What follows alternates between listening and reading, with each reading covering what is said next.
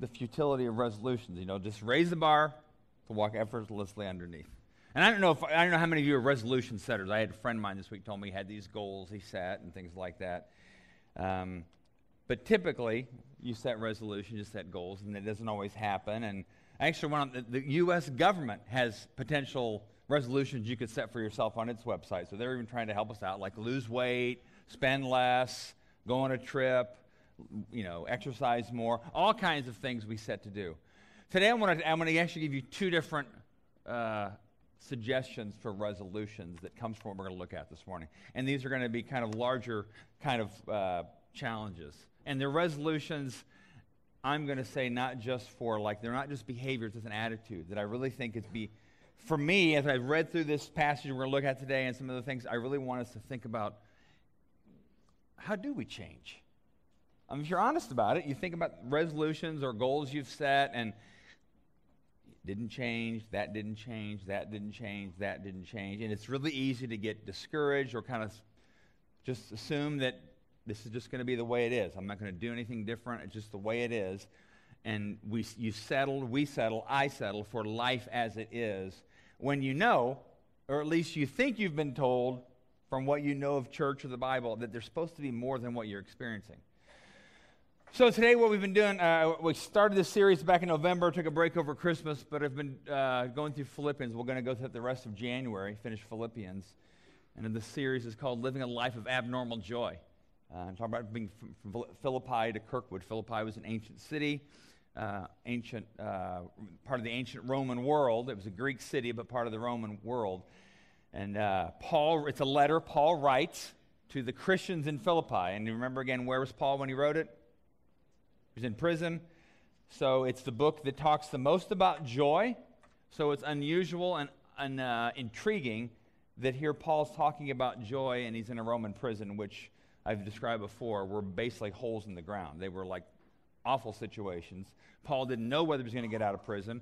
He didn't know whether he'd live or die out of this, but yet he's talking about joy. So he's giving advice, spiritual challenge advice uh, to men and women of Philippi as well as us and again, keep in mind where he's coming from, literally, as he's writing this, um, because he's not coming from some place of make believe or, or uh, idealism. He's coming from a place of kind of stark reality.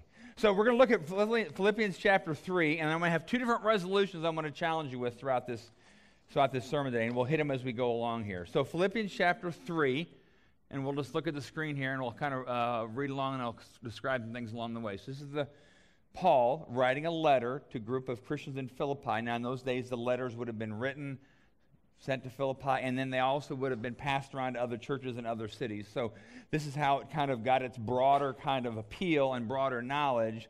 And then sooner or later, it became so well accepted, it was, it was agreed by those leaders at the time this should be part of what we now call the New Testament. So, that's how those things happen. That's how it happens. So, Paul writes this Whatever happens, my dear brothers and sisters, rejoice in the Lord. Okay, he's in prison when he's writing this. I never get tired of telling you these things, and I do it to safeguard your faith. And he writes this, go to the next one. Watch out for those dogs, those people who do evil, those mutilators who say you must be circumcised to be saved. Let me stop there for a second. Paul was a Jew who had become a follower of Jesus. Anybody who was Jewish had to be circumcised the physical act of circumcision. And so Jews who weren't yet Christians were still saying, no, it's all about these rules we have to keep. And Paul's trying to convince these Christians in Philippi no, keeping the rules is not the essence of what life with God means anymore. It never meant that. So he's, he's what the dogs are, he's referring to is those, those Jewish legalists who are saying, you have to keep the rules. So that's where he's coming from. And watch out for those dogs, those people that do evil, those mutilators who say you must be circumcised to be saved. Now, keep in mind, too, he's writing this to people in Philippi. Not all were Jews, some were non Jews. So get into the psychology of this. There's, there are people there who are not Jews who are being told by the Jews, you have to be circumcised. And some of these, let's just be honest, they were adult men. And the thought of being circumcised wasn't appealing in large, many, many ways at that age. All right? So, but they're being told you have to do that. You have to do these things in order to be spiritual. So Paul says, For we who worship by the Spirit of God are the ones who, tr- who are truly circumcised. We rely on what Christ Jesus has done for us. We put no confidence in human effort. Though I could have confidence in my own effort, if anyone could, Indeed, if others have reason for confidence in their own efforts, I have even more. And then we go on, because Paul, if you, know, if you don't know his story, Paul was like a Jew of Jews. He was, he was one of the best rule keepers ever before Christ got a hold of him and he turned his life over to Christ. So now Paul is basically saying, if you think keeping the rules is important, nobody kept them better than me. And this is where he goes. I was circumcised when I was eight days old, which was the Jewish custom. I'm a pure blooded citizen of Israel and a member of the tribe of Benjamin a real Hebrew if there ever was one. I was a member of the Pharisees who demand the strictest obedience to the Jewish law. I was so zealous that I harshly persecuted the church, and as for righteousness, I obeyed the law without fault. Okay, go on. I once thought these things were valuable, but now I consider them worthless because of what Christ has done. Yes, everything else is worthless when compared with the infinite value of knowing Christ Jesus my Lord. For his sake, I have discarded everything else counting it all as garbage. Actually, in the original language, the word garbage is actually the word excrement. It's just sometimes that translators don't feel like it's appropriate to translate that way, but he's basically saying it's dung. It's, it's that, that I, those that rule keeping behaviors, all the doing the right thing and being impressive and having like a real impressive spiritual resume. He says, I, I consider that worthless. It's no better than put on the bottom of the birdcage so that I could gain Christ and become one with him. All right, now, go to the next slide. Here's the first New Year's resolution I'm going to encourage you to do, and that is to quit image management. And I'll explain what that means. In those days, when, when Paul was talking about uh, all the things he did that was impressive, essentially the Jewish culture and Christians of that time, as well as in, it's caught up in what one author, and favorite author might calls image management. We want to look good. We think that being a Christian means keeping the rules, doing this, doing this, saying the right things, doing the right things. And we find ourselves obsessed with being impressive to other people. Now, this passage of Philippians, Philippians 3, the first time I ever preached on this was in 1992. Eh, it's not the same sermon. It was my worst preaching experience of my entire life. Some of you may have been there. That it was actually another church in town, Evangelical Community Church, and uh, in the middle of the sermon, I stopped. I just said, I can't go on. Uh, this is in front of a whole congregation, so you can imagine what stupidity that must have felt like. And I remember, and it was one of those situations, and if anybody's spoken in public, you understand this. It's one of those situations where you really wish there was a trap door up here. You could just hit a button and slide home and watch football, all right?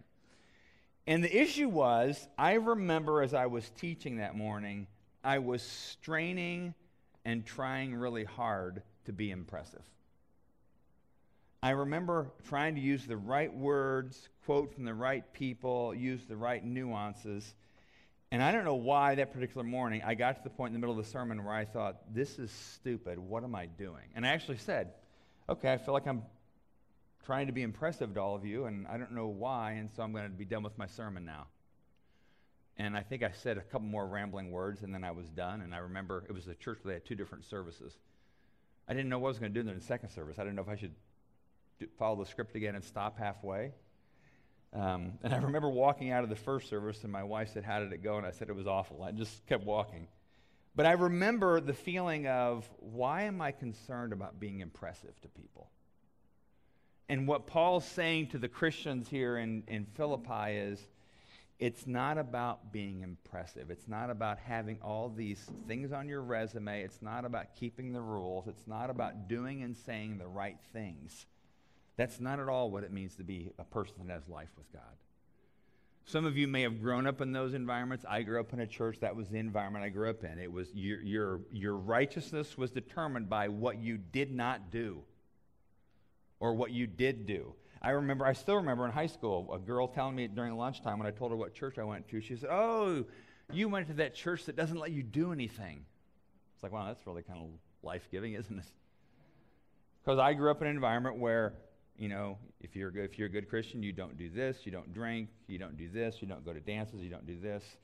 Or, and there's also some of us who up in environments where there's certain things you're supposed to do that looks Christian, certain ways you say things, whether you say certain words and certain kind of terminology and there's certain all these things we do because we think it's what we're supposed to do so other people will think we're as spiritual as what we want them to think we are and how many times how you say and what you say is really designed uh, to impress other people and sometimes we don't even aware of how much that goes on and don't much don't know, I don't understand that but I think the I think the clear message of Paul which is the very thing that Jesus called the Pharisees on. The Pharisees were experts in image management. They did everything correctly. They obeyed the laws correctly. They did obeyed the Bible correctly. They knew the Bible inside and outside. They did everything right. Everything right. But Jesus tells them, you guys are so far from God. And uh, uh, Someone once said, I read, read this recently, that if your, if your measuring stick for spirituality is such the Pharisees can win, then it's the wrong measurement. So if you think spirituality means, I know, I'm not saying these things are wrong. I know a lot about the Bible. I, I behave well. I do this. Those are all good things, but if that is the source of why you think you're spiritual, the Pharisees score high on those things. And if the Pharisees can score high, then it's the wrong scale. Because what Jesus said to the Pharisees and what Paul is kind of implying here is no, it's more about your heart. It's more about how you love people. It's more about kindness and forgiveness. And it's more about your sensitivity, the circumcision of your heart to God, your sensitivity to the God Spirit. It's not about whether you wear the right clothes, do the right things, go to church at the right time, avoid the wrong things, do this, do this, do this, do this. It's not about any of those things. And um, I remember reading, I remember in college reading, reading about the Pharisees and kind of thinking, wow, how, how arrogant those people were. And then somebody challenged me and said, when you read about the Pharisees, don't just read about the Pharisees as those people. Understand that you read yourself into their lives because you may have, we all have those same tendencies. We all have the Pharisaic, Pharisaic tendencies of why we think we're better than other people. So if you ever think you're better than somebody else, you've already gone into an image management mode. You think you're better. And whenever you do that, and that's what Paul's getting at, if okay, if you want to play this who's better game, Paul says, I got it all. I got all the Jewish better points. But I count it like nothing. So the first challenge, New Year's resolution is maybe it's even asking God to help you identify where that shows up in your life and stop playing that game because it's a game you can't win. It's a game you don't want to win. Because if you win, then you're tied with the Pharisees. But Paul's saying, no, don't, don't be that way anymore. Now let me go on to the next part of the passage. I no longer count my own righteousness through obeying the law, rather, I become righteous through faith in Christ. For God's way of making us right with Himself depends on faith. And this next passage is uh, the kind of the heart of the passage. I want to know Christ and experience the mighty power that raised him from the dead. Let me just stop there for a second. When he says, I want to know Christ and experience his power, the word know there is not simply knowing about. It's in the same way I might say, uh, I want to get to know my wife better. I want to get to know my friends better. It's, a, it's an experiential knowledge. Paul's not saying, I want to know more about theology. I want to know more about the Bible He says, I want to know more about Christ. And the next line really kind of blows me away experience the mighty power that raised him from the dead. He's not talking about my resurrection after I die. He's saying, right now, I believe, from what I, is what Paul is saying, I believe that the power that raised Christ from the dead is a power I can live in now. And I've said before, Christianity is not a moral religion. We don't gather, it's not a moral religion, it's not a political religion, it's not even a, a, uh, a do good religion. It's a spiritual, it's an invisible world kind of reality. We believe that there's transformation that's possible that has nothing, that, that is only happens if something outside of us does something. It's a supernatural religion. So Paul's saying, I, I want to live that way. I want to know Christ. I want to live in a supernatural way of living, not, not out of this world kind of goofiness, but I want to live in the power that Jesus says we can have in our lives. Now, frankly, I, for one, would love it if, after he said that, raise him from the dead, I would love it if Paul would have just stopped there. But he goes on and says, and I want to suffer with him, sharing in his death. So, one way or another, I will experience the resurrection of the dead. The reality, go back to that for a second there. The reality of that, that challenge, for you to say, for me to say, I want to know Jesus that way. You cannot disassociate that from the reality of hardship and suffering. I'm not saying, okay, you want to follow Jesus?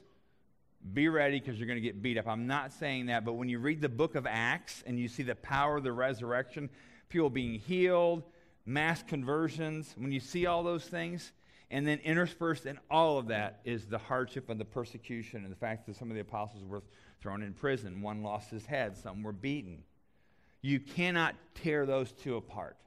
You can't say, I want to know Jesus, I want to know the power of the resurrection, and I want it to be comfortable, easy, and smooth. You can't say that. The Bible never gives you that option. Jesus never gives you that option. Paul never gives you that option. But he says, I want to know Christ. I want to know the power, the mighty power of the resurrection. I want to know that kind of supernatural reality. I believe that's what Paul is saying. Paul is saying, I believe that's what Jesus meant for us and I want to suffer with him, sharing in his death. And this is Paul writing this, who's already kind of suffered. He'd been, Paul had been beaten, he'd been whipped, he'd been stoned.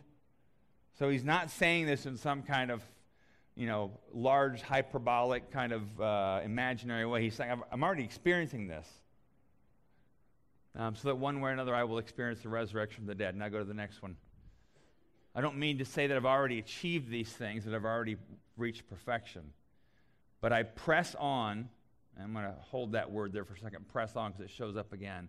I press on to possess, possess that perfection for which Christ Jesus first possessed me. No, dear brothers and sisters, I have not achieved it. But I focus on this one thing I forget the past. Um, some of you may still be hung up. Maybe I'm hung up on things from the past that I think keep me from being what God wants me to be. Paul says, move past that. Forget the past. Look forward to what lies ahead. And here he says again, I press on to reach the end of the race and receive the heavenly prize for which God, through Christ Jesus, is calling me. Now, stay here for a second. The two phrases he uses, he says, I press on. That phrase right there, I press on, is the same word that's used when it, uh, when it talks about people being persecuted. Now, Paul's not saying I'm persecuting, but what it shows is this energy of effort. It's like, I, I'm going to be relentless in trying to figure this out. I'm going to press on to understand what it means to know Jesus in this way. I'm not going to be passive and let it and just wait till it happens to me. I'm going to go push, I'm going to press, I'm going to show, I'm going to exert effort to figure out how do I know Jesus in this way. So there's an energy that Paul's talking about that he's challenging people if, if you think the Christian life is simply showing up to church once a week and doing a few things during the week that has some good things about that, um, Paul's challenge would be to us is no, that's, that's, that will get you a few inches. But he said, no, I'm going to press on. I'm not going to quit. I'm going to pr- pr- press on till I can know this thing about Jesus. So here's the, here's the resolution I'll give you from this one. And I'll explain this. Go to the next slide. Actually, go, yeah. And this, this is going to be a phrase I'm intending to repeat throughout the next few weeks and maybe even months. Is that what would it be like, what would it look like for you to be brave in, these, in this next year? I may even call it a theme for the next year for Exodus. What would it look like for you to be brave as you follow Jesus this year? Because what Paul's talking about here is a certain kind of energy that seems to push past discomfort. It seems to push past fear. It seems to push past doubt. And is there ordinary ways of bravery that God may be asking of you? Maybe the bravery of just simply a conversation with somebody that you know needs to be had that may be life giving, it may be healing or whatever. Maybe it's a financial decision. Maybe it's to step out to try to do something ministry wise that may have a high potential of failing, but you know that's what God's calling you to do. And maybe when there's things come to mind that you think God's asked you to do, maybe in the back of your head, what I'd ask is that maybe somewhere in the back of your head you're thinking, okay, if I were brave, if I really had the brave, bravery that I believe Jesus can give me, what would I do in this situation? if you replayed events even the last few days, or if you replay in the, few, in the next few weeks, what would bravery, if you were braver than you are now, what would that look like as a follower of Jesus? What things aren't you doing because you're afraid of failure? What things aren't you doing because you're afraid of pain? What things aren't you doing that you sense God may be asking you to do because you just you like the comfort that you're in? It's kind of like that video at the start. Just be comfortable with the life you have. Uh, don't expect anything else. Because we tend to kind of back off Maybe there's a neighbor you know that doesn't know Christ and you had a sense to have a conversation with them, but you just don't know, so you back off. Maybe there's a conversation you need to have with your husband or your wife or your mom or your dad or your brother or your sister or your friend. Maybe there's a challenge you need to issue to a friend of yours who calls himself a Christian, but they're not walking like a friend of Jesus. But you're like, well, I don't, let's leave well enough alone. So just the phrase, be brave and maybe there's a situation where you have this inkling of, I, yeah, I think I should go do this. Well, maybe I won't. Because I, I tell you, nine times out of ten, it's going to be fear or discomfort that's going to keep you from doing it. But you look at the stories of men and women in the Bible, whether it's Abraham, who God said, I want you to get up and go to a country you've never been to before, whether it's Gideon, who God said, I want you to lead an army even though you're not a soldier and your, your, your country is getting beat up pretty badly, but I want you to lead an army whether it's Esther who, who was challenged to go in and tell the king something so it would save her people, every one of those situations were, were people that were ordinary people that took steps of bravery because they knew God was behind it. They weren't like superheroes before they did those things. Matter of fact, the whole story of the Bible would be of ordinary people taking steps of ordinary braveness that God was behind. And then the world changed. It wasn't people wasn't people doing these grand finale kind of things. It was small acts of obedience that required bravery and courage that only comes from God. And when Paul talks about pressing on and knowing Christ, he has a track record of doing incredible th- things that were full of courage and bravery, where he had to step into situations where they knew there was discomfort. So don't ever write yourself off as, well, I'm just an ordinary Christian. I, you know, I don't, I don't do those things. I'm not Paul. I'm not Gideon. I'm not Abraham. I'm not Esther. I'm not Mary. I'm not this. None of those people were anybody until they did what God asked them to do. And they had that same spirit, that same push that Paul has. I, I want to know. I want to experience God. I want to press on. I'm not going to stop till I experience what I believe is all of what God has for me. And again, none of these people in the Bible it was no, there were no big plans set before them. There were small, ordinary acts of bravery, of obedience, and of courage. That they knew God was in, and they knew that Jesus was going to be with them in the midst of that. So when you think about issues that you've wrestled with or things that you, God, you think God may have been saying to you, and that maybe you haven't acted on, and maybe the issue is, if you're honest, fear or discomfort what would your life look like if you truly had the bravery and the courage that Paul talks about and that Paul exhibits in his own life that was also shown through the life of Jesus? What would, how would your life be different if you actually had that simply as a mantra for this year? I'm going to be brave when Jesus asks me to be. In ordinary ways, in big ways, however ways he asks you to be. How would your life be different? So you're going to hear this phrase in the next uh, next few weeks, maybe the next few uh, months, so I'm going to continue to challenge you, myself, and even us as a church as what it would be like if we took the next step of courage and bravery in getting to know Jesus and to do whatever he asks us to do. So let's pray. God, I. Um,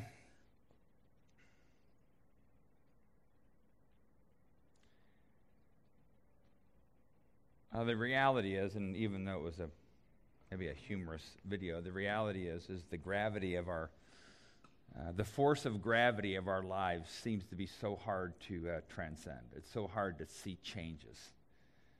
Um, we tend to live even our Christian lives the same way, day in, day out, day in, day out, month in, month out, and now year in and year out. But deep down, I think every single one of us knows there's more. There's more of Jesus to be experienced. There's more, more of the Holy Spirit to be filled with. So, God, would you shake us out of, uh, of our slumber and maybe even our cynicism that says, well, things aren't going to change. And would you give us the spirit that Paul talks about, the spirit that will press on and that uh, cries out to you that we want to know the power of the resurrection. We want to know that kind of supernatural life, that kind of supernatural soul. And we want to be the kind of people who don't fear discomfort or even suffering. We want to be the kind of people who aren't slaves to comfort. So, God, we want to know you. And uh, this, this room was filled with uh, every single person here is an ordinary life. But there's some incredible things you have for us in this next year. And would you give us um, the ordinary, supernatural um, courage to pursue you and to honor you and to obey you? Because we want to be people who have that kind of life, who have this rejoicing life, who are alive, awake, and free simply because um, we've realized there's nothing that matters more than following you, Jesus. And we ask this all in Christ's name. Amen. We, uh, we end every Sunday at Exodus with uh, communion.